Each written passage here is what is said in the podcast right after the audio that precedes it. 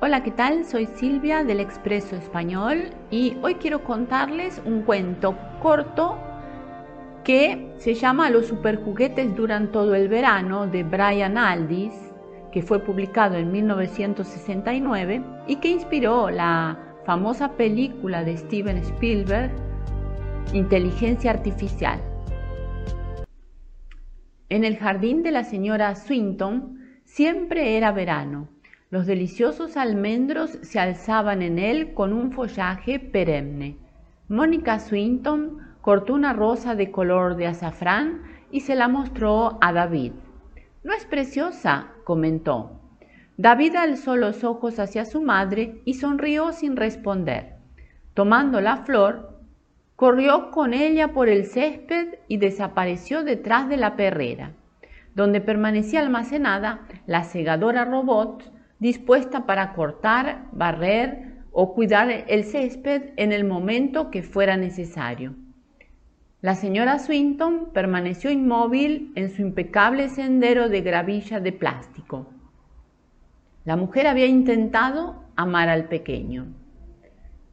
Cuando se decidió a seguir a David, le encontró en el patio haciendo flotar la rosa en su pequeña alberca poco profunda. El pequeño, absorto con su flor, se había metido en el agua sin quitarse las sandalias. «David, querido, ¿por qué has de ser siempre tan travieso? Entra en casa enseguida y cámbiate los zapatos y los calcetines». David entró en la casa sin protestar, meneando su cabecita de cabello oscuro a la altura de las caderas de su madre. A sus tres añitos no mostraba el menor temor a la secadora ultrasónica de la cocina. Sin embargo, antes de que su madre pudiera encontrar unas zapatillas de repuesto, David se escabulló en la cocina y desapareció en el silencio de la casa. Probablemente, se dijo la madre, habría ido a buscar a Teddy. Mónica Swinton, una mujer de veintinueve años, silueta esbelta y ojos suavemente radiantes, pasó a la sala de estar y tomó asiento cruzando las piernas con elegancia. Al principio permaneció sentada y pensativa. Muy pronto solo estaba sentada. El tiempo transcurrió en torno de ella con la maníaca lentitud que reserva a los niños, los locos y las esposas cuyos maridos están lejos de casa mejorando el mundo. Casi por reflejo, extendió la mano y cambió la longitud de onda de las ventanas. El jardín se desvaneció y en su, en su lugar apareció junto a su mano izquierda el centro de la ciudad, lleno de una multitud abigarrada, vehículos de transporte y edificios, aunque mantuvo bajo el sonido. La mujer permaneció sola. Un mundo superpoblado es el lugar ideal para estar a solas. Los directivos de Think Tank estaban dando cuenta de un opíparo almuerzo para celebrar el lanzamiento de un nuevo producto. Algunos de ellos lucían las máscaras faciales de plástico que tan de moda estaban. Todos los hombres estaban espléndidamente delgados a pesar de la gran cantidad de comida y bebida que consumían. Sus esposas también mantenían una espléndida esbeltez pese a la abundancia de comida y bebida. Una generación anterior y menos sofisticada habría considerado a todos los presentes como gente guapa, salvo por sus ojos. Henry Swinton, director administrativo de Think Tank, se disponía a pronunciar unas palabras. «Lamento que su esposa no esté aquí para escucharle», comentó su vecino de asiento. «Mónica prefiere quedarse en casa pensando en cosas bellas», respondió Swinton, manteniendo la sonrisa. Parece lógico que una mujer tan bella tenga pensamientos igualmente bellos, añadió el vecino. «Aparta tu mente de mi esposa, cerdo», pensó Swinton sin dejar de sonreír. Después se puso de pie entre aplausos para pronunciar su pequeño discurso. Tras un par de chistes como introducción, pasó a decir: «La fecha de hoy marca un verdadero hito en la historia de nuestra empresa. Hace casi diez años que lanzamos al mercado mundial nuestras primeras formas de vida sintéticas y todos sabemos el gran éxito que han representado. en especial los dinosaurios en miniatura. Sin embargo, ninguna de ellas posee inteligencia. Parece una paradoja que hoy en día seamos capaces de crear vida, pero no inteligencia. Nuestra primera línea de productos, la Tenia Crosswell, es la que más se vende y la que posee menos inteligencia de todos. Una carcajada unánime acompañó sus palabras. Aunque tres cuartas partes de los habitantes de nuestro mundo superpoblado pasan hambre, nosotros, gracias al control demográfico, podemos disponer aquí de todo lo necesario y más. Nuestro problema es la obesidad, no la desnutrición. Apuesto a que todos los que estamos aquí sentados en torno a esta mesa tenemos trabajando para nosotros en el intestino delgado una Crosswell, una tenia parásita totalmente inofensiva que permite a su huésped ingerir hasta un cincuenta por ciento más de comida sin que ello afecte a su figura. ¿Me equivoco? La mayoría de los presentes asintió con la cabeza. Swinton continuó diciendo: nuestros dinosaurios en miniatura apenas son más inteligentes que esos gusanos. Hoy, en cambio, vamos a lanzar al mercado una forma de vida sintética dotada de inteligencia, un sirviente humano de tamaño natural. Nuestro sirviente no es solo inteligente, sino que posee un grado de inteligencia limitado. Consideramos que las personas le tendrían miedo a un ser con un cerebro humano, de modo que nuestro sirviente biónico tiene un pequeño ordenador en el cráneo. Hasta ahora ha habido en el mercado objetos mecánicos con mini ordenadores por cerebro, objetos de plástico sin vida, superjuguetes, pero hoy por fin hemos encontrado la manera de unir los circuitos del ordenador con la carne sintética. David estaba sentado junto al amplio ventanal de su cuarto, pugnando con un lápiz y un papel. Por último, dejó de escribir y se puso a hacer rodar el lápiz por la superficie inclinada de la tapa del pupitre. «Teddy», exclamó de pronto. Teddy estaba sobre la cama, apoyado en la pared, bajo un libro con imágenes en movimiento y un enorme soldado de plástico. El modelo fonológico de la voz de su amo lo activó y Teddy se sentó erguido entre los juguetes. «Teddy, no se me ocurre qué poner». El osito saltó de la cama y dio unos pasos rígidos por el cuarto hasta agarrarse a las piernas del pequeño. David lo levantó y lo instaló sobre el pupitre. «¿Qué has escrito hasta ahora?» «He puesto...» El pequeño sostuvo en alto la carta y la repasó con una mirada seria y penetrante. He escrito: querida mamá, espero que te encuentres bien, te quiero mucho. Se produjo un algo silencio hasta que el osito respondió: suena muy bien, ve abajo y dáselo. Otro largo silencio. No, eh, está bien, mamá no lo, no lo entenderá. En el interior del osito, un pequeño ordenador repasó su programa de posibilidades. ¿Por qué no lo vuelves a escribir con lápices de colores? Al observar que David no respondía, el osito repitió su sugerencia. ¿Por qué no lo vuelves a escribir con lápices de colores? David tenía la vista fija en la ventana. ¿Sabe qué estaba pensando, Teddy? ¿Cómo puede uno distinguir las cosas reales de las que no lo son? El osito barajó sus alternativas. Las cosas reales son buenas. Me pregunto si el tiempo es bueno. No me parece que a mamá le guste demasiado el tiempo. El otro día, hace un montón de días, dijo que el tiempo pasaba por ella. ¿Es real el tiempo, Teddy? Los relojes marcan el paso del tiempo. Los relojes son reales. Mamá tiene relojes de modo que deben gustarle. Lleva un reloj en la muñeca junto al dial. David empezó a dibujar un reactor de gran capacidad en el reverso de la carta. Tú y yo somos reales, ¿verdad, Teddy?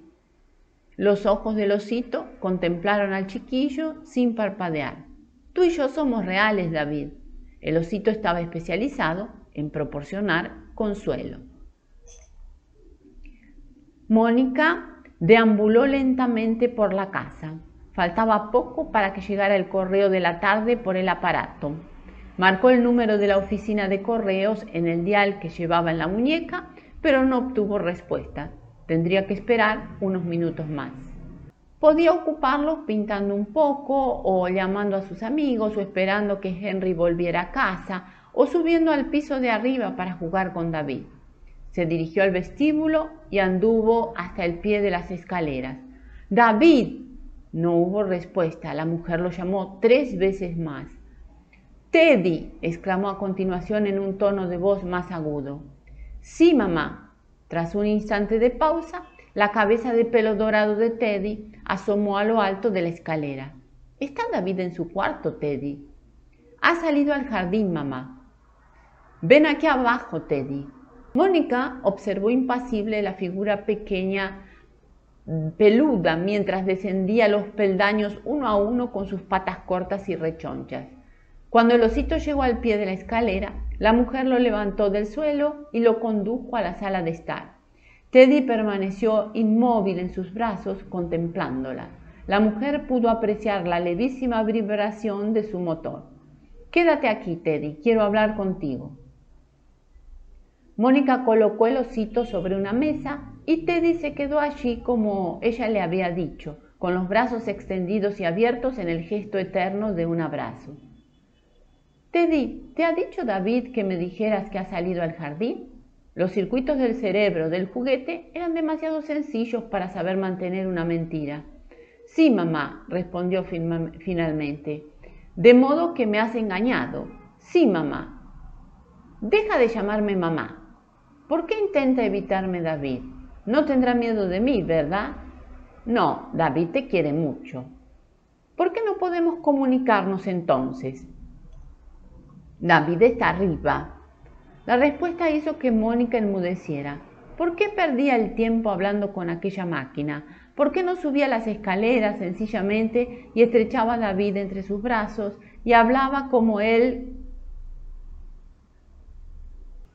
La respuesta hizo que Mónica enmudeciera. ¿Por qué perdía el tiempo hablando con aquella máquina? ¿Por qué no subía las escaleras sencillamente y estrechaba a David entre sus brazos y hablaba con él como haría cualquier madre cariñosa con su hijo querido? Escuchó el silencio opresivo que reinaba en la casa, un silencio que surgía de cada estancia con un matiz diferente. En el piso de arriba algo se estaba moviendo muy quedamente. Era David, sin duda, intentando esconderse de ella.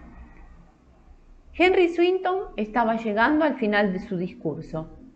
Los invitados seguían atentos a sus comentarios. Los miembros de la prensa, que llenaban dos paredes de la sala de banquetes, tomaban nota también de sus palabras y le sacaban fotografías de vez en cuando. Nuestro sirviente será, en muchos aspectos, el producto de un ordenador. Sin los ordenadores no habríamos podido profundizar en el estudio de la implicada bioquímica necesaria para conseguir una carne sintética. El sirviente que hoy presentamos será también una extensión del ordenador, pues contendrá en su cabeza un ordenador microcomputerizado capaz de devolverse en casi cualquier desempeño. El sirviente que hoy presentamos será también una extensión del ordenador, pues contendrá en su cabeza un ordenador microcomputerizado capaz de desenvolverse en casi cualquier situación que pueda encontrar en el hogar, con algunas reservas, claro está. Este último comentario fue acogido con risas, pues muchos de los presentes estaban al corriente del acalorado debate que se había producido en la sala de sesiones hasta adoptar la decisión final de dejar al sirviente asexuado bajo su impecable uniforme. Resulta triste observar que pese a todos los triunfos de nuestra civilización, sí, y también a pesar de los graves problemas que origina la superpoblación, millones de personas padecen cada vez más de soledad y aislamiento. Nuestro sirviente será para ellas una bendición. Él responderá siempre y no se aburrirá ni con la conversación más soporífera. Para el futuro tenemos en proyecto más modelos, masculinos y femeninos, algunos de ellos sin las limitaciones de este primero, se lo prometo, de un diseño más avanzado, verdaderos seres bioelectrónicos que no solo posean sus propios ordenadores, capaces de una programación individual, sino que estén integrados en la red mundial de datos. De este modo, cualquiera podrá disfrutar en su propia casa del equivalente a un Einstein. Entonces, el aislamiento personal quedará resuelto definitivamente.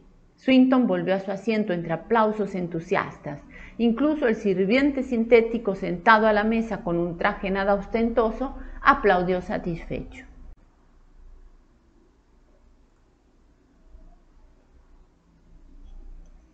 Con su carpeta escolar a rastras, David avanzó pegado a la pared exterior de la casa. Se encaramó al banco ornamental situado bajo la ventana de la sala de estar y se asomó con cautela al interior. Su madre estaba en medio de la estancia. Sus facciones eran vagas y su inexpresividad asustó al pequeño, que la observó fascinado. Permaneció inmóvil y ella también. El tiempo debía haberse detenido, como lo había hecho en el jardín. Por último, la mujer se volvió y salió de la sala. David aguardó unos instantes y dio unos golpecitos en la ventana. Teddy miró a su alrededor, le vio, saltó de la mesa y se acercó a la ventana. Empleando sus arpas, logró abrir esta finalmente. Los dos se miraron. «No soy bueno, Teddy. Escapémonos. David, eres un niño muy bueno y tu mamá te quiere mucho». El niño movió la cabeza lentamente en gesto de negativa. «Si me quiere, ¿por qué no puedo hablar con ella? No seas tonto, David. Mamá se siente sola, por eso te tuvo. Ella tiene a papá, yo no tengo a nadie más que a ti y me siento solo». Teddy le dio un amistoso cachete en el rostro. «Si tan mal te sientes, será mejor que acudas de nuevo al psiquiatra. Ese viejo psiquiatra no me gusta, me hace sentir como si no fuera real». David echó a correr por el césped. El osito se subió a la ventana y le siguió tan deprisa como le permitían sus patas cortas y rechonchas. Mónica Swinton estaba arriba, en el cuarto de juegos. Llamó a su hijo una vez y se quedó allí indecisa. Todo estaba en silencio. Sobre el pupitre había varios lápices de colores. Siguiendo un súbito impulso, la mujer se acercó al mueble y abrió la tapa. En el interior había decenas de hojas de papel, muchas de ellas llenas de la torpe escritura de David a lápiz, cada letra de un color distinto a la precedente. Ninguno de los mensajes estaba terminado. «Mi mamá querida, ¿cómo eres realmente? ¿Me quieres tanto como...? Querida mamá, os quiero mucho a ti y a papá y el sol está brillando. Querida, queridísima mamá, Teddy me está ayudando a escribirte. Os quiero mucho a ti y a Teddy. Querida mamá, yo soy tu, hino, tu único hijo y te quiero tanto que a veces... Querida mamá, adivina cuánto te quiero. Querida mamá, yo soy tu pequeñín y no Teddy y te quiero pero Teddy. Querida mamá, te escribo esta carta solo para decirte cuánto, cuantísimo...» Mónica dejó caer las hojas de papel y rompió a llorar. Las letras, con sus colores alegres e inexactos, Se, esparci se esparcieron por el suelo. Henry Swinton tomó el expreso de vuelta a casa de muy buen humor y dirigió de vez en cuando la palabra al sirviente sintético que le acompañaba en el viaje. El sirviente le contestó con cortesía y precisión, aunque sus respuestas no siempre venían al caso para una mentalidad humana. Los, los Swinton vivían en uno de los bloques de casas más opulentos de la ciudad, a medio kilómetro sobre el nivel del suelo. Incrustado entre otras viviendas, su piso no tenía ventana al exterior. Nadie deseaba ver el mundo exterior superpoblado. Henry abrió la puerta colocándose ante el portero automático que le identificaba por su retina y penetró en la casa seguido por el sirviente. De inmediato se vio rodeado por la grata ilusión de unos jardines en perpetuo verano. Resultaba sorprendente en cómo el holograma total podía crear aquellos enormes espejismos en un espacio tan reducido. Detrás de sus rosas y glicinas quedaba la casa. El engaño era completo. Una mansión georgiana parecía darle la bienvenida. —¿Qué te parece? —preguntó al sirviente—. A veces las rosas parecen de puntos negros. —¿Qué te parece? —preguntó el sirviente—. A veces, a veces las rosas padecen de puntos negros. Estas tienen garantía de estar libres de imperfecciones. Siempre es recomendable adquirir productos con garantía, aunque cuesten ligeramente más. —Gracias por la información —replicó Henry seriamente—. Las formas de vida sintética tenían menos de diez años de existencia y los viejos androides mecánicos menos de dieciséis. Los efectos de sus sistemas todavía estaban siendo pulidos año tras año. Henry abrió la puerta y llamó a Mónica. La mujer salió inmediatamente de la sala de estar y le echó los brazos al cuello, besándole ardientemente las mejillas y los labios. A Henry le sorprendió la acogida. Al apartarse un poco para observar su rostro, advirtió que Mónica parecía irradiar luz y belleza. Hacía meses que no la veía tan excitada e instintivamente la abrazó con más fuerza. —¿Qué ha sucedido, querida? —Henry, Henry, oh querido, estaba desesperada, pero acabo de marcar el número del correo de la tarde y no te lo creerás. Oh, es tan maravilloso. Por el amor de Dios, Mónica, ¿qué es eso tan maravilloso? Henry alcanzó a ver fugazmente el membrete de la copia fotostática, aún húmeda al salir de la impresora, que la mujer tenía en la mano. Ministerio de Población. Notó que su rostro palidecía, embargado de pronto por la emoción y la esperanza. —Oh, Mónica, no me digas que ha salido nuestro número. —Sí, amor mío, nos ha tocado la lotería de la paternidad de esta semana. Ahora podemos concebir un hijo inmediatamente. Henry soltó un grito de alegría y los dos se pusieron a bailar por la sala. La presión demográfica era tal que la reproducción tenía que quedar estrictamente controlada. Para tener un hijo era necesario el permiso gubernamental y la pareja llevaba cuatro años esperando aquel momento. Ahora la pareja expresó su felicidad con unas lágrimas incoherentes. Por fin contuvieron su emoción entre jadeos y se quedaron en medio de la estancia riéndose mutuamente de la felicidad que animaba sus rostros. Al bajar del cuarto de David, Mónica había pulsado en su dial la orden de que los cristales opacos de las ventanas recobraran la transparencia, de modo que ahora podía contemplar la panorámica del jardín al otro lado. Una luz solar artificial bañaba el césped con un fulgor dorado, y David y Teddy aparecían allí afuera contemplando a la pareja. Al ver sus rostros, Henry y su esposa se pusieron serios. —¿Qué haremos con ellos? —preguntó el hombre. —Teddy no es problema, funciona bien. ¿David presenta algún defecto? Su centro de comunicación verbal todavía presenta problemas. Creo que tendrá que volver a la fábrica. Muy bien, veremos qué tal está antes de que nazca el niño. Y eso me recuerda que tengo una sorpresa para ti. Una ayuda justo en el momento en que resultará más necesaria. Ven conmigo al vestíbulo y te enseñaré lo que he traído. Mientras los dos adultos desaparecían de la sala, el niño y el osito se sentaron bajo los rosales. —Teddy, supongo que mamá y papá son reales, ¿verdad? Haces unas preguntas de lo más ridículas, David. Nadie sabe qué significa de verdad eso de real. Vamos adentro. Antes voy a coger otra rosa.